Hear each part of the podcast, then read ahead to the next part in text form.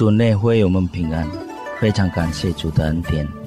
我们今天能再度参与读经运动反思。读经运动反思之前，请阅读本日读经运动的经文和请阅读本日读经运动的短诗。主内的弟兄姐妹们平安，很感恩今天我们有机会一起来思考神的话语。在继续今天的灵修前，请弟兄姐妹们先把创世纪第三十二章第二十二到三十一节先读一遍。我们低头祷告，慈爱的上帝，感谢你的祝福和保守，带领我们进入今天的灵修当中，让我们能以谦卑的心。来聆听上帝今天给我们的教导。我们的祷告是奉靠主耶稣基督的圣名所求，阿门。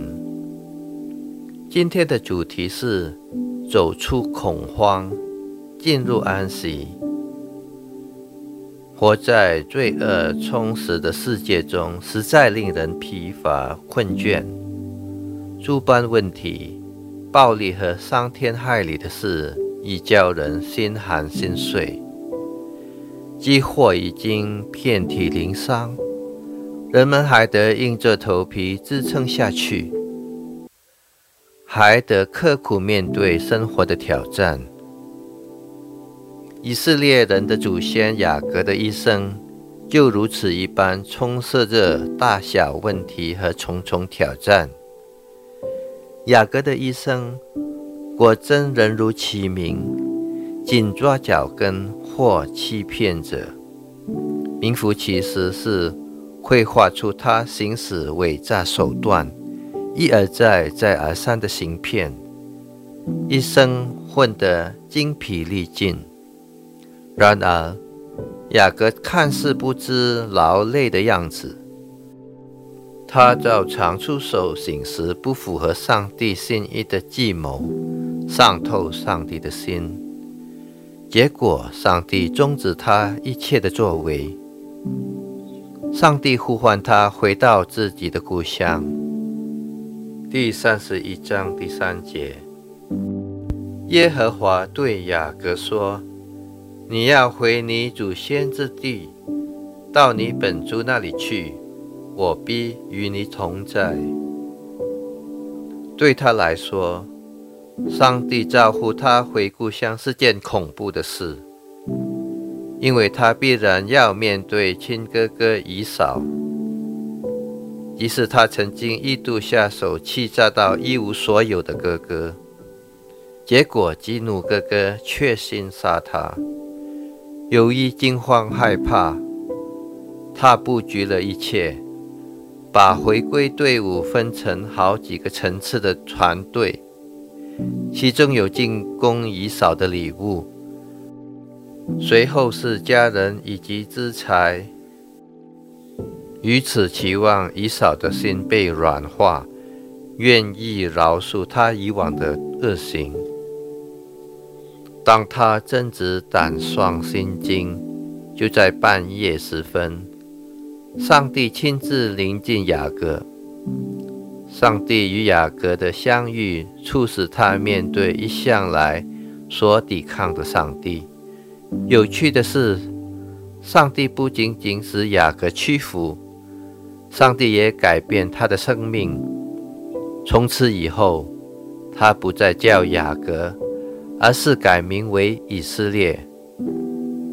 改名换姓的举动。是在教导雅各痛悔前非，弃绝伪诈欺骗的行径，进入上帝恩典的祝福中。从那时起，就在他与临近罪人的上帝摔跤交力后，雅各不再撒谎行骗，而是蜕变为以色列。是的。雅各在皮努伊勒时大腿就缺了。晨曦出现的时候，雅各已经成为一个信造的人。虽然他与上帝交力之后大腿缺了，雅各的生命却焕然一新，他完全仰赖、信靠上帝的恩典。每每遭遇挣扎，上帝就是我们安息的避难所。您是否也全然依靠上帝恩典而活？他的恩典奇妙难吃，唯独恩典。我们一起低头祷告，慈爱的天父上帝，感谢你的恩典，感谢你的救恩，救赎了我们每个罪人。虽然是这样，但是我们仍然活在罪恶中。